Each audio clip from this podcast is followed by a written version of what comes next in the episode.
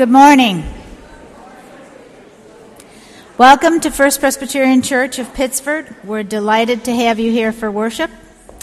Please sign the friendship pad at the end of each pew and pass it to the other people so that we can be aware of your presence and we can all greet one another by name at the conclusion of worship. If you wish to speak to a Stephen minister confidentially, the Stephen minister on duty today is Ron Pollock, and he's available in the narthex wearing a special name tag. Take a look at the bulletin for details of upcoming events and additional announcements. And please join us for refreshments in the fellowship hall at the end of worship. We will begin our service with the prelude.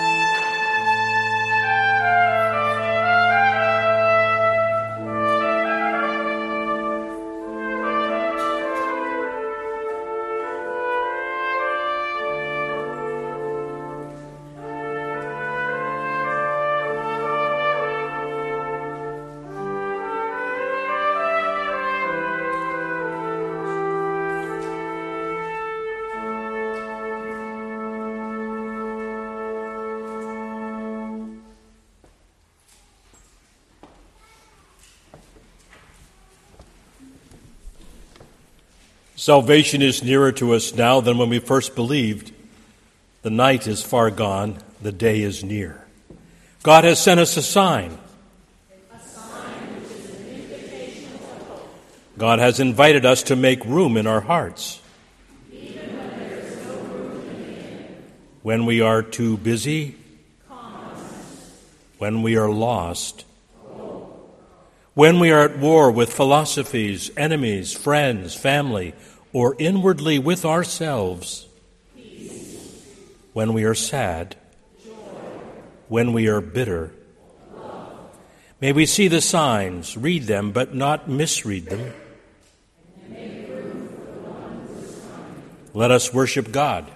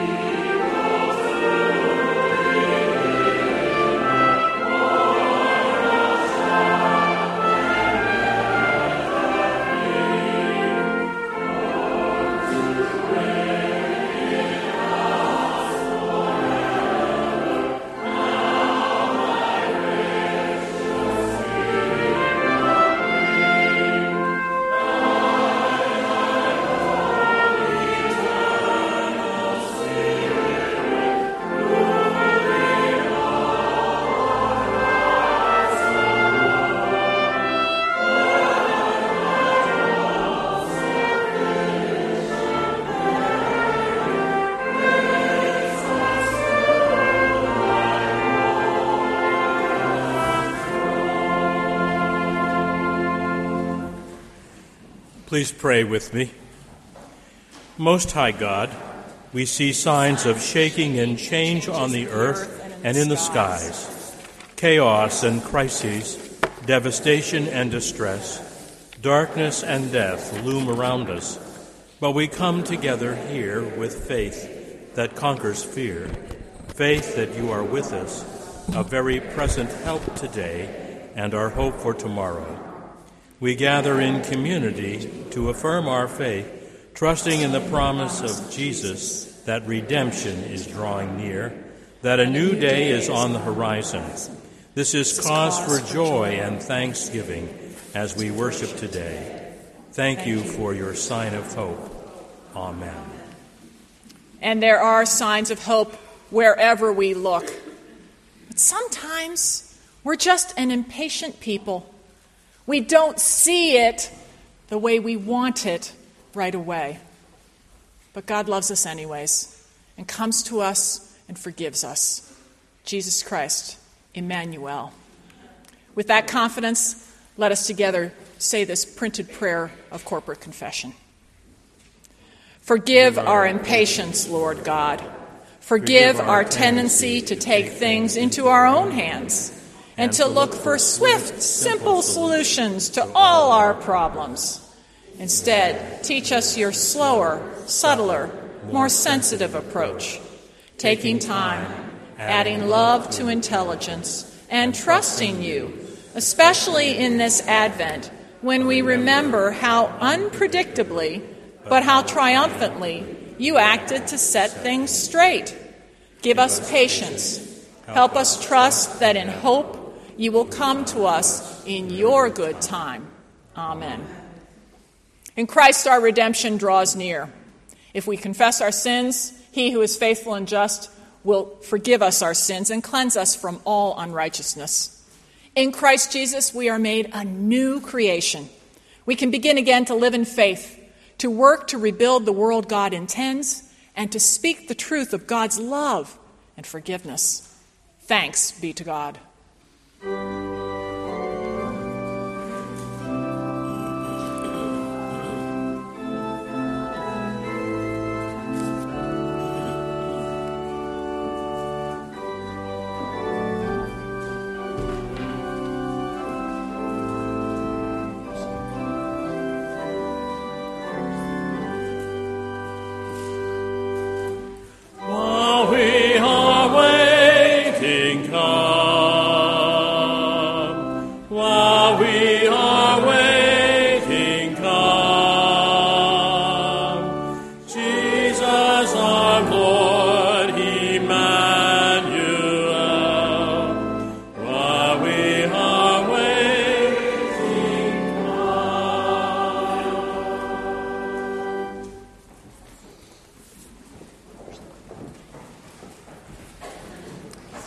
several interpretations for the symbolism of the Advent wreath.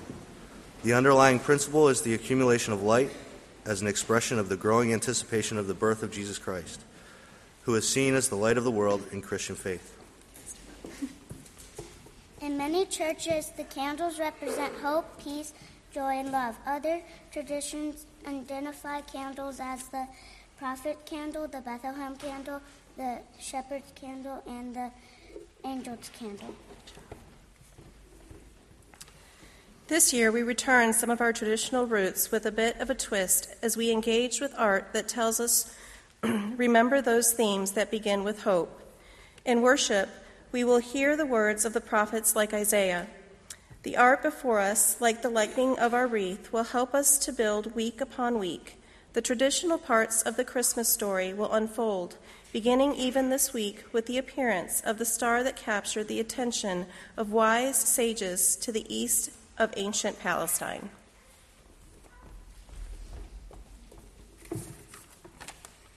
As we light this candle today, we begin to prepare ourselves for the day when God comes to save us. In this we hope. And so this candle reminds us to turn from sin and receive the gift of God's pardon and grace through Jesus Christ. May the light of hope begin to flicker, not only in this candle, but on our faces. Shine that you might be saved.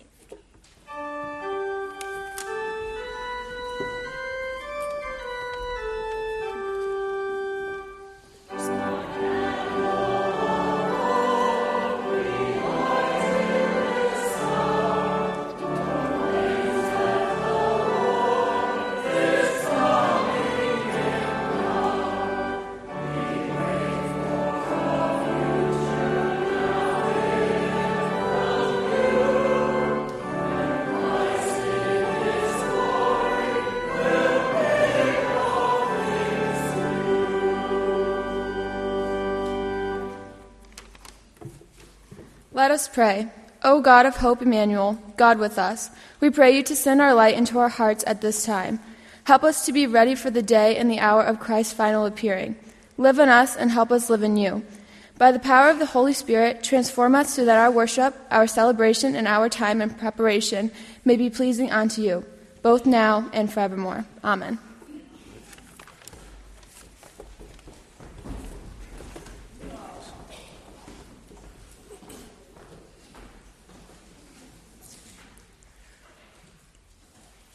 A reading from Isaiah. The word that Isaiah, son of Amos, saw concerning Judah and Jerusalem. In days to come, the mountain of the Lord's house shall be established as the highest of the mountains, and shall be raised above the hills. All nations shall stream to it. Many people shall come and say, Come, let us go to the mountain of the Lord, to the house of the God of Jacob, that we may teach us his ways, and that we may walk in his paths. For out of Zion shall go forth instruction, and the word of the Lord from Jerusalem. He shall judge between the nations, and shall arbitrate for many peoples. They shall beat their swords into plowshares, and their spears into pruning hooks. Nation shall not lift up sword against nation, neither shall they learn war any more. O house of Jacob, come, let us walk in the light of the Lord. The word of the Lord. Thanks be to God. I invite the children to join me up here, upstairs.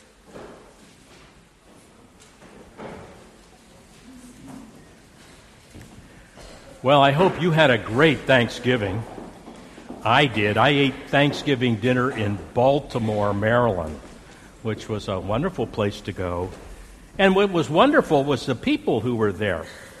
Now, I'm going to take this off. I have been wearing a brace because I hurt my wrist. And I was afraid my doctor was going to be in worship today and he would be upset with me if I wasn't wearing my wrist brace. Right? It helps my wrist. And we have a couple of things to learn about today. And one is to look over here at the artwork that is being created by Kathy Schwegler. Kathy is our artist in residence, and she is going to be painting. And if you would like to see the work even as it progresses, even after we are together here, if you want to go over to Fellowship Hall, they have everything set up. I'm going to tell you something that most people don't know. If you look up in the ceiling, do you see something in the center that looks like it's shining down this way? That's a camera. And the camera is really on you. You can wave to anybody who's in Fellowship Hall right now. Yeah, they'll like that. And, and you can actually see what's going on in front. And uh, Kathy's going to be painting for us this first Sunday of Advent some of the themes that we'll hear during worship, which are centered around hope now, over here is the Advent calendar. And I opened window number one at the early service. And I want to show you what piece we found in this window number one. It is a star.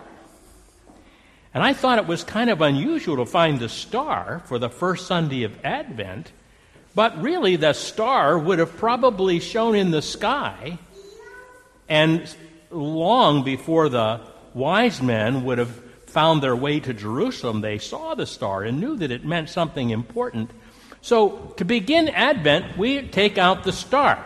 Now, those of you who have an Advent calendar that you got here, Craig Kunkel, who oversees our educational program, photographed our Advent wreath, uh, our, our, I mean, our, our Advent wreath, but our, our Advent calendar and he made all of the items that are inside these boxes and stickers, so many of you already have this same Advent calendar at your home. But I want to remind you that we're still in what month? November. November. Right. And so, in order to count correctly, we opened day number one you have to wait until Thursday to open window number two. And then you'll have stickers. You can fill up what's happening on the Advent calendar. So you start with Thursday, which is the second Sunday of December. And that means that you'll get over to the 24th, which is Christmas Eve, when you can open up the last window. Make sense? And that's when we'll open up the last one. I think I already know what's in that one. I have a good guess. So, this is the beginning of Advent when we remember that God was sending a special gift the gift of His Son, Jesus. And it wasn't what people expected. We already know that it was a gift of a baby. They thought it was going to be something else, but it was wonderful. And this season of Advent is a time of waiting and hoping. And we changed colors today. What color do we start with? Purple, right. We know we're in the season of Advent because we now have purple. Let's give thanks to God for this wonderful season. Lord God, we give you thanks for Kathy, who is creating art today. We give you thanks that we could listen to Andrew play the trumpet so wonderfully and to announce the beginning of Advent for us, and for your message of hope, for our world needs it. Help us to be the kind of people who share hope, too. We ask it in Jesus' name. Amen. Well, thank you for coming up. You can sit with family or you can go over to Fellowship Hall, and there'll be people in the back to help you get there. You. And as our young people are heading out into the kingdom, I'd like to invite a different type of young people because they are new members to us to come forward into the chancel as well. Did you know we have 15 new members? They all have lovely white boutonnieres on, and we invite them forward. 15 new members. Now, unfortunately, Archie and Heather Messenger, whom you might have already met, come on up, come on up, come on up. Array yourselves lovely right in front. Don't be shy. Miss Annabelle will get into the kingdom soon, right? Come on up, come on up. Bill, thanks for coming out from the Bible study so that you could be present with us. Jenna and Bill have already been in worship with us at the 8:30 worship service. I want you to see this lovely group of new members. Archie and Heather Messenger, however, were not able to be with us this weekend because they were still enjoying Thanksgiving weekend with family. Some of you might have already met Archie and Heather. Archie is John Messenger's father, and Heather is John Messenger's sister. So we're delighted to welcome them as well. Bob and Wendy Vitek also were not able to be with us this weekend because they too are still enjoying Thanksgiving weekend with family. But we are delighted that Doug and Kristen Ressiter, with their lovely six, six year old Annabelle, has joined us, and a little sister on the way. So nice to have you, knowing that your mom's in the village, Kristen and that you have created family right here. Congratulations. Randy? Who doesn't know Randy Hunter? Has anybody had a chance? You really should. After worship, please go into this sacristy and take a look at his handiwork. He has made for us the most exquisite cabinets so that we can give glory to God on Communion Sundays. All of our communion materials are stored in there. Randy, you are a host, you're a tennis player, you're everybody's pharmacist, or was at one point in time. At one point in time, we're delighted to have you make this formal commitment. Jenna Cross, welcome amongst us. We're delighted that you add your smile and your verve and your positivity no matter what life throws at you. Jenna has served in the armed forces, and we're just delighted that you decided to make this commitment to Christ in this time and place. I think you've already gotten a chance to meet Jason and Tracy Lehman as they did a brilliant job lighting the Advent wreath. And as Joey and Libby went off into the kingdom today, what guts they had to stand there and be designed and drawn. Wonderful. And welcome to us. If you hear a little bit of a beautiful southern accent, it's because, yes, they are from Atlanta, Georgia, but they bring to us such great southern hospitality and love. Welcome. Marlise and Barbara, I'm going to use the two of you together. Marlise Whitcomb and Barbara Harper join us. We're just delighted that you've chosen, now that you're living at the Highlands, to be a part of our community of faith here. Marlise has three children, one of whom many of you might have already met because her daughter, Amy, is one of those who teaches our Zumba classes when we've had them on Saturday mornings. So, Marlise, delighted to have you here. Barbara, you've been worshiping with us for a, a little longer time than Marlise, and we're delighted to see that you found your way in Bible studies and other places giving glory to God. Delighted to have you amongst us. Bill, since you're hiding right there, I'll introduce you as well. Bill Reith, son of Bill Reith, not to be confused with uh, a more mature Mr. Reith. Delighted to have you. I know that you like being outdoors, that you have these activities that you enjoy, like golfing and being out on your bicycle. You obviously remain active, and we're thankful that you've chosen to be active here with us. Lou and Cindy Becker, you are returning to the area from sunny California, though sometimes with the gloom, I wonder why. We're delighted that you've made the choice to be amongst us. You bring an oodle of experience to us from being officers in Presbyterian churches wherever you have been. And we're delighted that your daughter has found social work in Manhattan and that you've raised her to be a servant leader just as the two of you are as well. Welcome to our 15 new members, 11 of whom could be with us today. We have these questions for you Who is your Lord and Savior? Do you trust in Him? Do you? And will you promise in prayer and example to follow in the way of Jesus Christ? Will you? Excellent. Congregation, will you agree to support these new members in their pursuit of Christian discipleship? Will you? Will. Most excellent. Don't you love this affirming congregation? Friends, as you make this discipleship journey, recognize that we're all on that same journey. None of us reaches perfection. The only person who was perfect is already reigning over us. And we remember the, the sacrifice and the servant leadership that Jesus Christ exemplifies for us. And so may you enjoy this journey together. Find ways to integrate yourselves and to be appreciated, for Christ appreciates each one of us. Will you pray with me, friends? God in heaven, we do give you thanks for this opportunity to affirm our commitment to you and to welcome these new members in the midst of this congregation. We ask that you would bless each one of us on our journey and help us to know of your faithfulness to us, so that when we face our inevitable challenges or stumbles or pitfalls, we might reach up and out to you and to those who are fellow travelers in the name of Jesus Christ. We pray this all in confidence because we pray it in the name of your Son, our Savior. Amen. Amen. Friends, welcome. We hope that you have a wonderful, wonderful Advent. What a delight to have you amongst us. And please feel free to enjoy the rest of our worship service today. Grace and peace.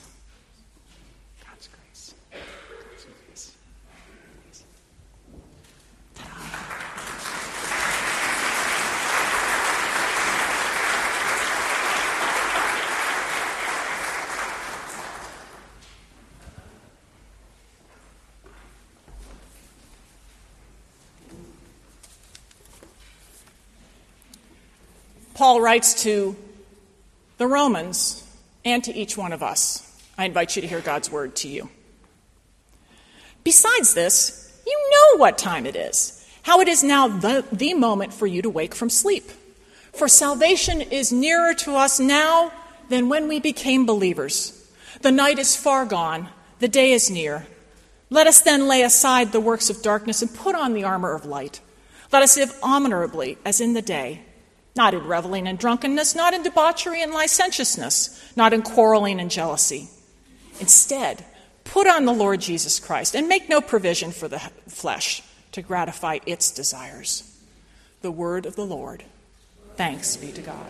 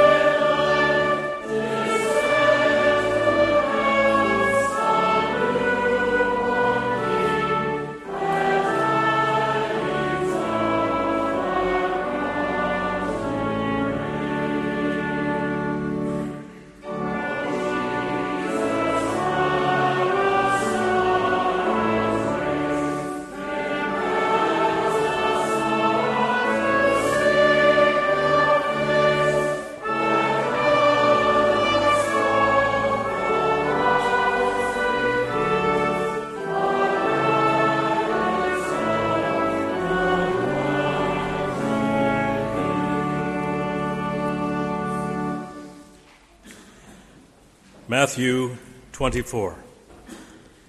But about that day and hour no one knows, neither the angels of heaven nor the Son, but only the Father. For as the days of Noah were, so will be the coming of the Son of Man. For as in those days before the flood, they were eating and drinking, marrying and giving in marriage, until the day Noah entered the ark, and they knew nothing until the flood came and swept them all away. So too will be the coming of the Son of Man. Then two will be in the field, one will be taken, one will be left. Two women will be grinding meal together, one will be taken, one will be left.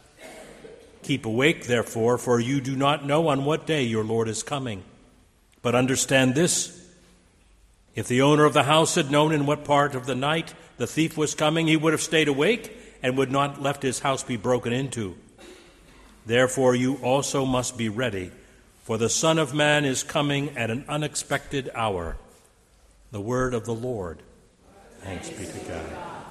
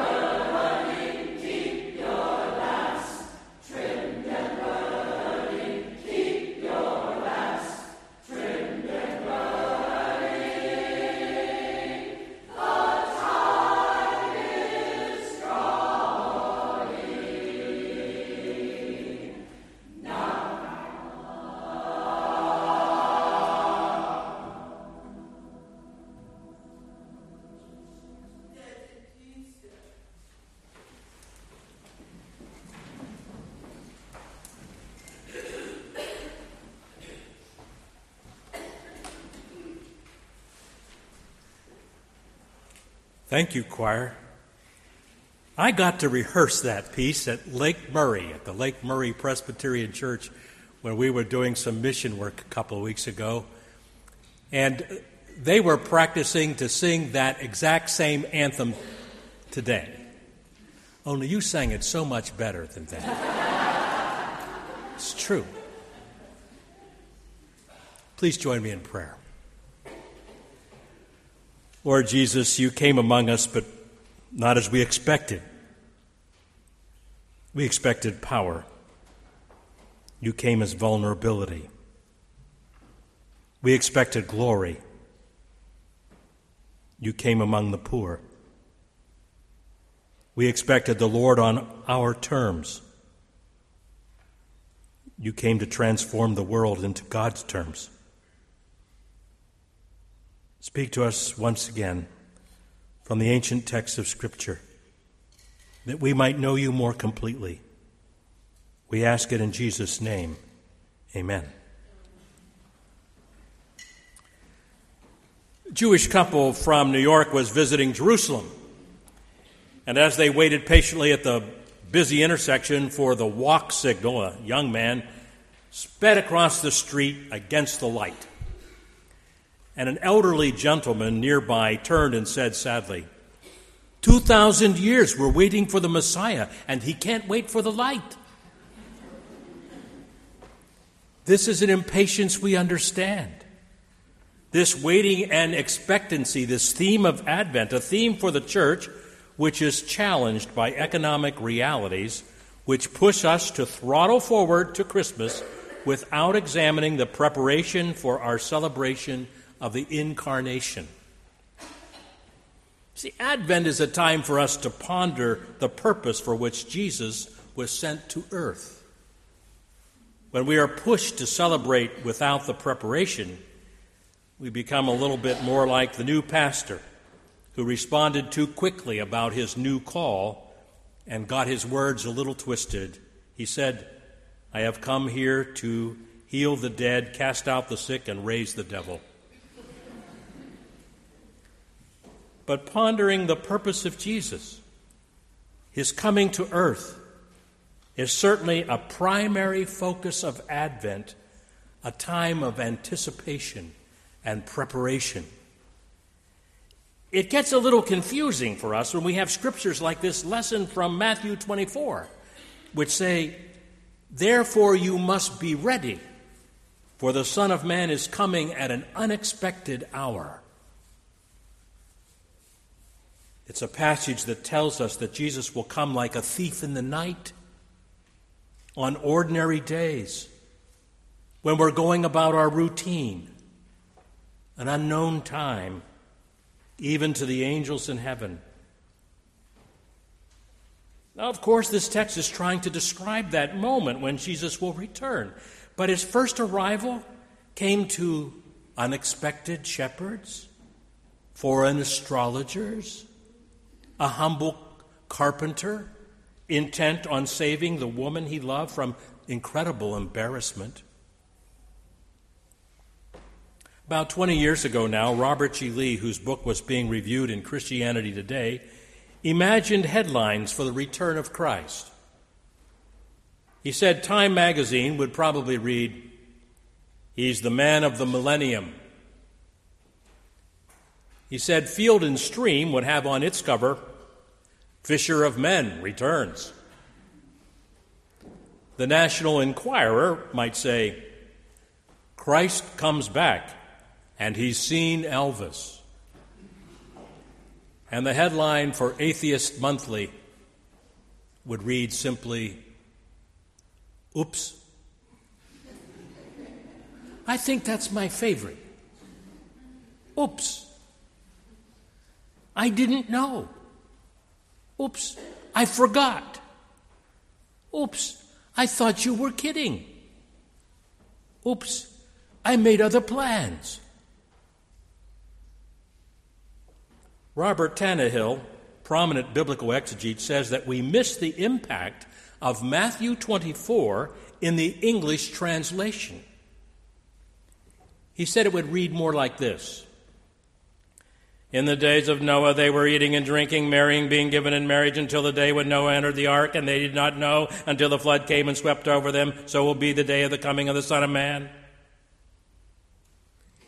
He writes If we were to drone on with these words, reading them orally, in the Greek, they would become so sing songy, so repetitious, so boring, like the daily rounds of our activity.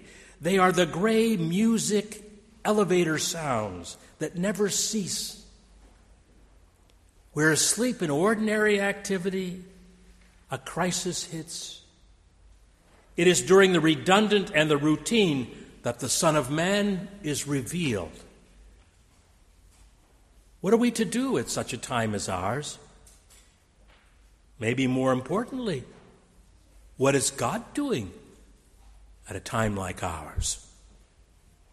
According to the Bible passage for today, that's what some people will be saying.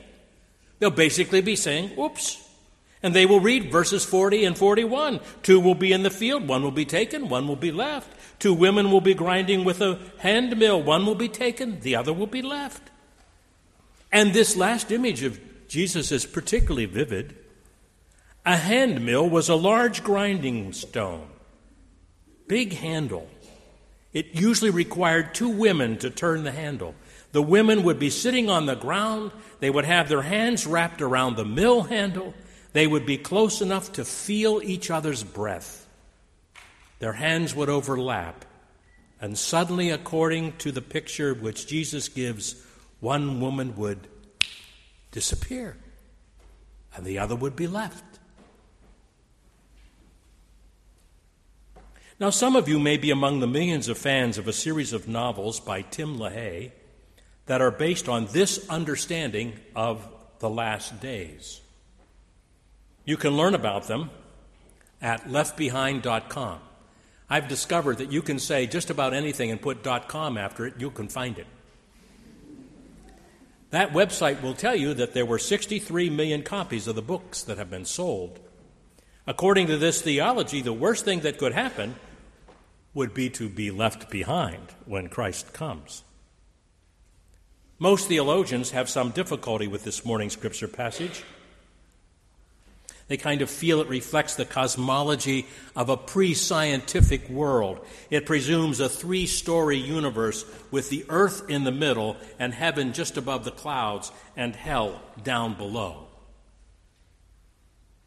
If that's the case, we should be very careful with which rockets we shoot into space. This is not a literal text.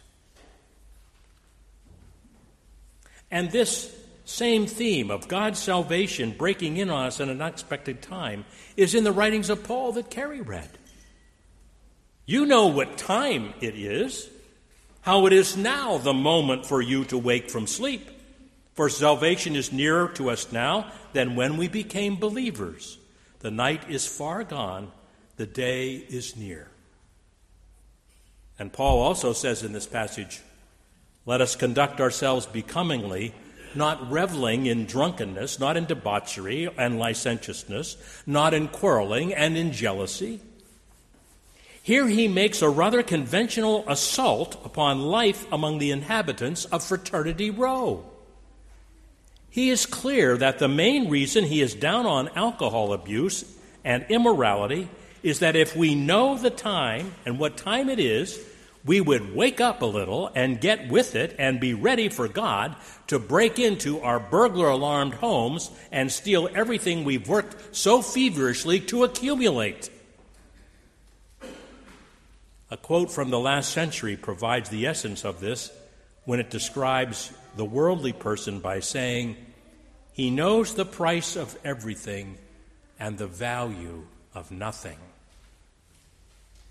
The world's motive is profit. The Christian's dynamic is the desire to serve. Both Paul and Jesus are saying that we are too much on the trail of trivial pursuit and we need to be alert to the most important business of God's intention. But we muse in the Old Testament to every purpose under heaven. There is indeed a season, a time for every process in every body, a time to be born. 4 a.m. is the most common hour for humans, I'm convinced of it. We all live two lives. In one, we are conscious in mind and active in body. We work, play, eat, talk, travel, read, busy ourselves with tasks. The other, about one third of our time, is spent behind closed lids. Sleep, a beautiful part of our heritage. And since sleep is a dominant behavior, it is a wonder that we have not until rather recently taken such a serious look about it.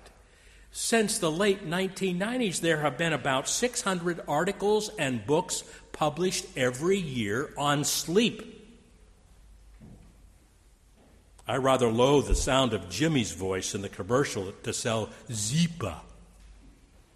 If you haven't heard him, oh, you will recognize it. My problem is not so much with getting sleep as it is getting up. I kind of stumble out of bed and head for the bathroom. I return to the bedroom. I sort of meet my other self, headed for the bathroom to shave. This is a very dangerous time for anyone to be wielding a razor. At one time, I used to meet with a group of men for breakfast and Bible study at 6 a.m. on Wednesday mornings at the Holiday Inn in Lionville, Pennsylvania. Did that for about 12 years. In an effort to be sensitive to Martha, who had not yet arisen, I would set my watch. Now, this was a watch with an alarm, and somehow the thing worked very well when it was set to the 24 hour setting on the clock, but it didn't do as well at the 12 hour setting. I don't know what happened, but the thing didn't work quite right, and I arrived one Wednesday woefully late to breakfast just as they were finishing. These rotten guys decided to fix my wagon. They resurrected their own bodies extra early the next Wednesday, and stealthily they all gathered outside my home. And they prepared to make sure that I was going to be awake. They were armed with a handy Andy children's alarm clock, which played this little tune mechanically with a message to wake up. And they had learned the tune and they all sang it. Now, if you'll permit me to flip the mattress over, some people get too much sleep. Sleep drunkenness, it's called. They stay in bed way too long. Paul, in this week's epistle, seems to be speaking about sleep drunks. In fact, he mentions drunkenness a few verses after he issues the wake up call in Romans. You know what hour it is, how it is full time for you to now wake up from sleep. The night's far gone, the day is at hand. Let's cast off the works of darkness, put on the armor of light. Let's conduct ourselves becomingly as in the day, not reveling in our drunkenness. The Christian has something better for which to live than just to spend our time in ease and sleep and self indulgence. The life of faith and Christian engagement is like rising eagerly from sleep to greet a new day. Paul wants his readers to recognize that the second advent of Christ will occur at any time and that proper preparation for it is not lethargy, it is spiritual fitness. This is the message of Advent that we get ourselves into spiritual shape for the meaning of the first Advent that we're about to celebrate. Christians living in the first century, particularly during the time of Rome's strength, were admonished to remove their involvement in the excesses of contemporary Roman life, which seemed to manifest itself with drunkenness, immorality, ill discipline, capitulation to the basic instincts of a sinful nature, and to do something more. We've put too much of this off. We're told to wake up and become more with it. Now, the tidings of this New Testament today are about this waking up and watchfulness, but the thrust of the Old Testament lesson concerns itself with peace. Such a powerful word, charged with universal longing for harmony on earth. The psalmist pleads Pray for the peace of Jerusalem.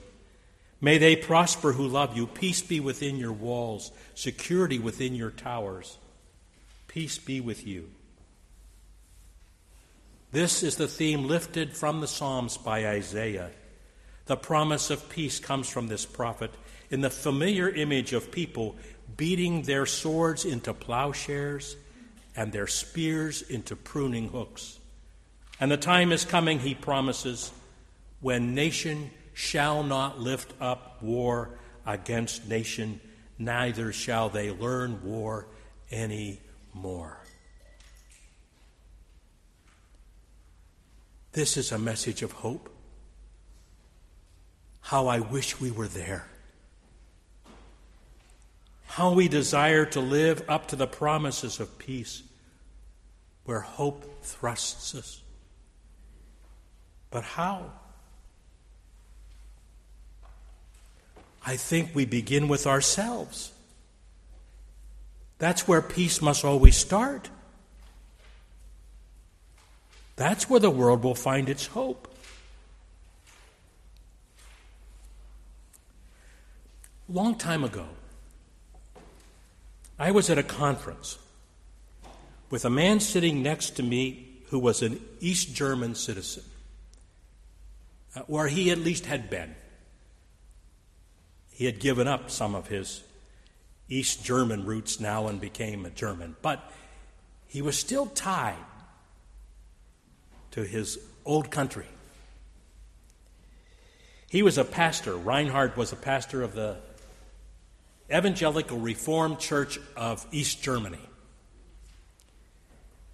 Our private conversation was stimulating. Reinhard said, You in America, you hold up freedom as the highest value for your society, while we revere justice. I thought about that for a while. Inwardly, I disagreed with Reinhard.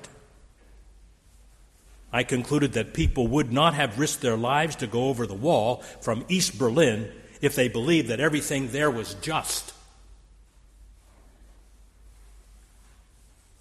But justice to Reinhardt meant that all would be paid about the same wage, all would be required to work, the state would guarantee work for each person.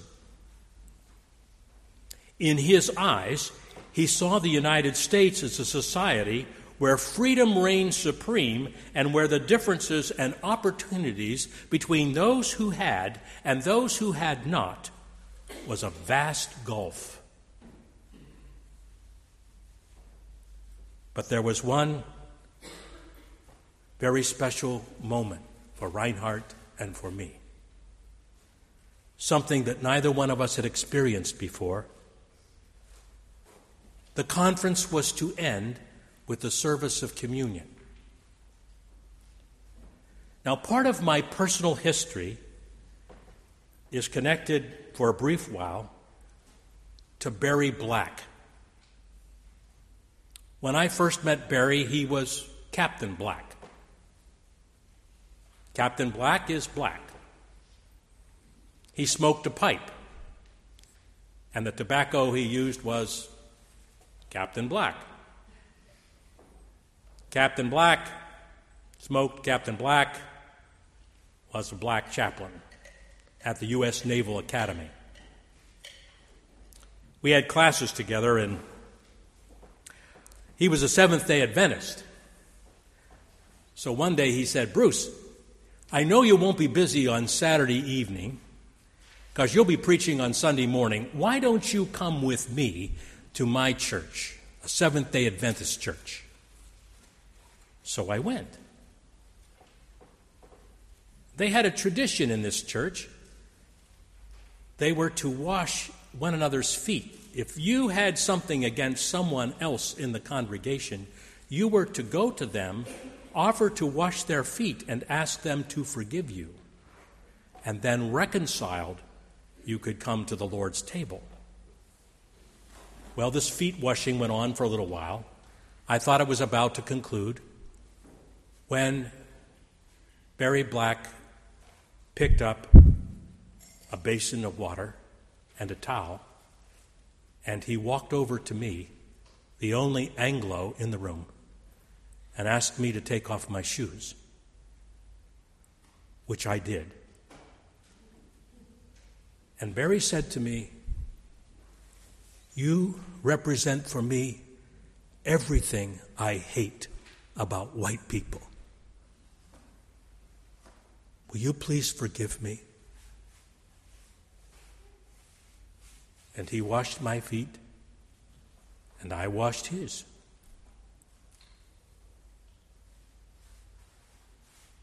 That was my experience. That was a part of my background. You might know Barry Black now. He's now Admiral Black, by the way. And he is the chaplain of the United States Senate. Every time the United States Senate meets, he opens the meetings with prayer. So I shared my story about um, Captain Black with Reinhardt. It was earlier in the week. Well, before the final worship service, Reinhardt and I were in the men's room. And it wasn't all that big. And Reinhardt asked me, Bruce, do you think we'll be able to come to the table together?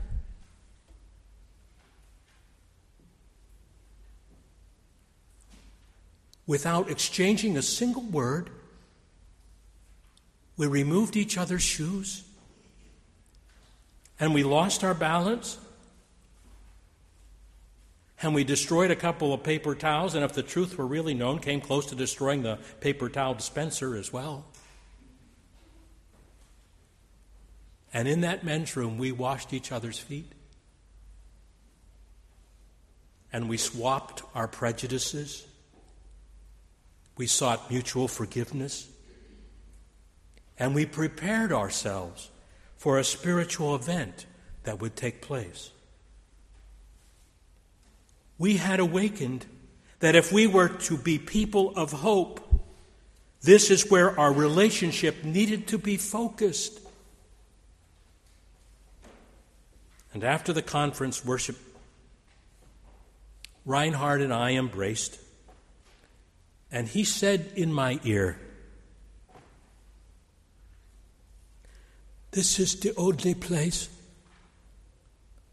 where hope for our world can be found. Maybe we have to let go of these trivial matters.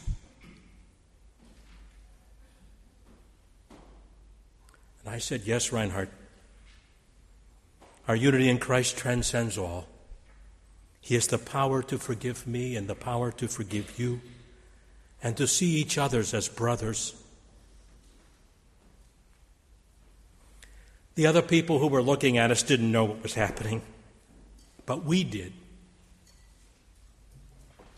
Reinhardt is right.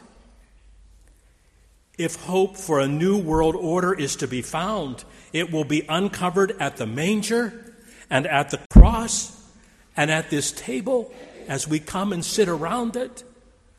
It will happen there long before it will be seen in our cultural identity.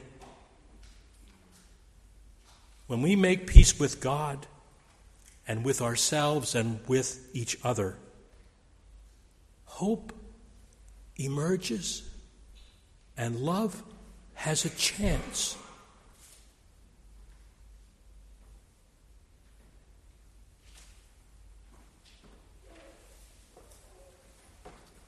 As we bring our offerings and ourselves to God, we can use this prayer. God of grace, through prophets long ago, you promised a day when all on earth shall see your justice and righteousness. In spite of present appearances, we trust that redemption is drawing near. With this offering, we express gratitude for your undeserved love and goodness, and we commit to raising our heads to watch for that will be fulfillment of your promise in Jesus Christ. Amen.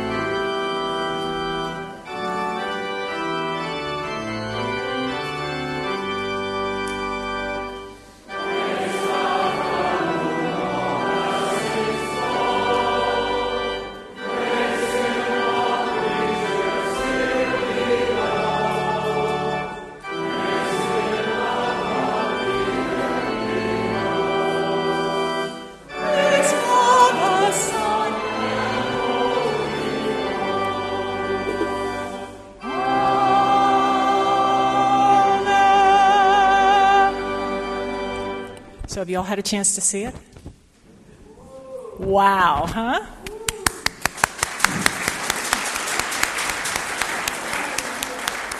Okay, you can be seated. I just wanted to make certain you could all see it.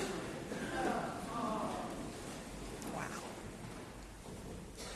We give thanks and praise for the artistry of so many, for the words spoken and drawn and sung and trumpeted.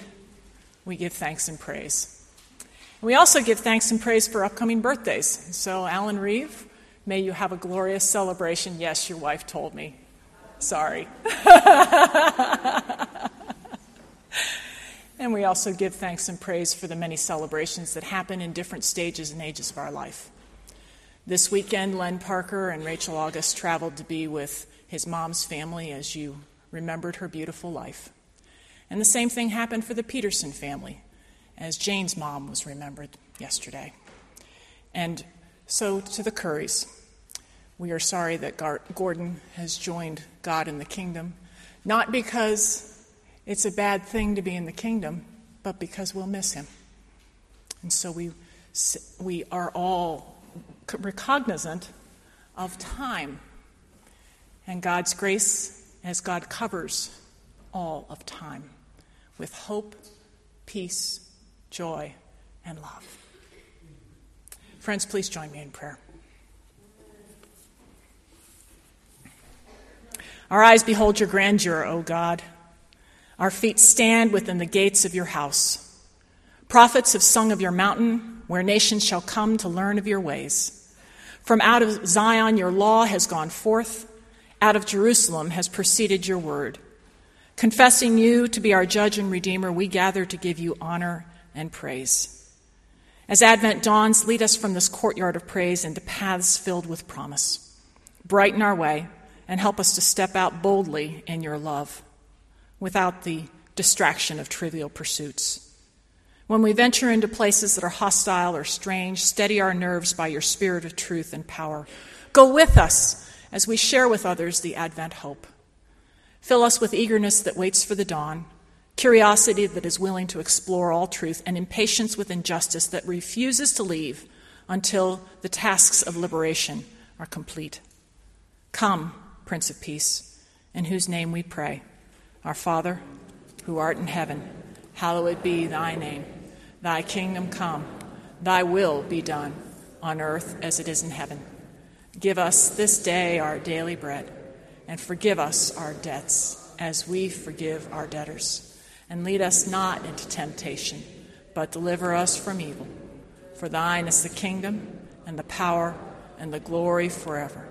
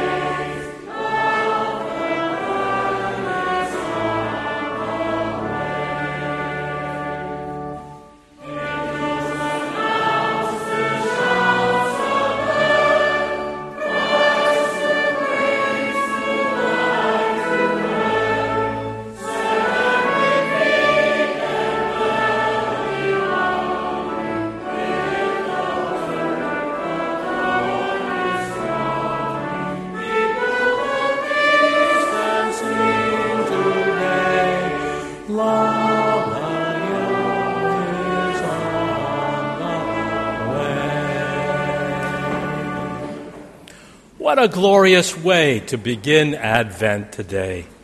I'm glad you're here. Uh, some of you might want to stick around for the postlude because Andrew's going to play the trumpet and Bruce Frank is going to play and accompany him. It's going to be glorious.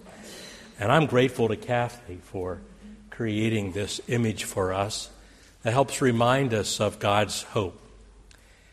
And all of you, for just a moment, um, I'd like to watch you smile for a second. Could you do that for me?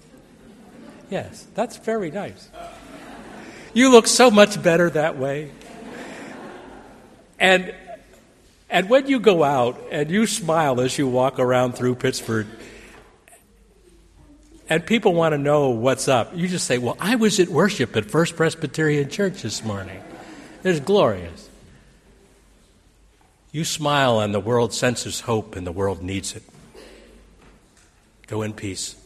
May the love of God the Father, the grace of our Lord Jesus Christ, and the blessing of the Holy Spirit go with us and abide with us always. Amen.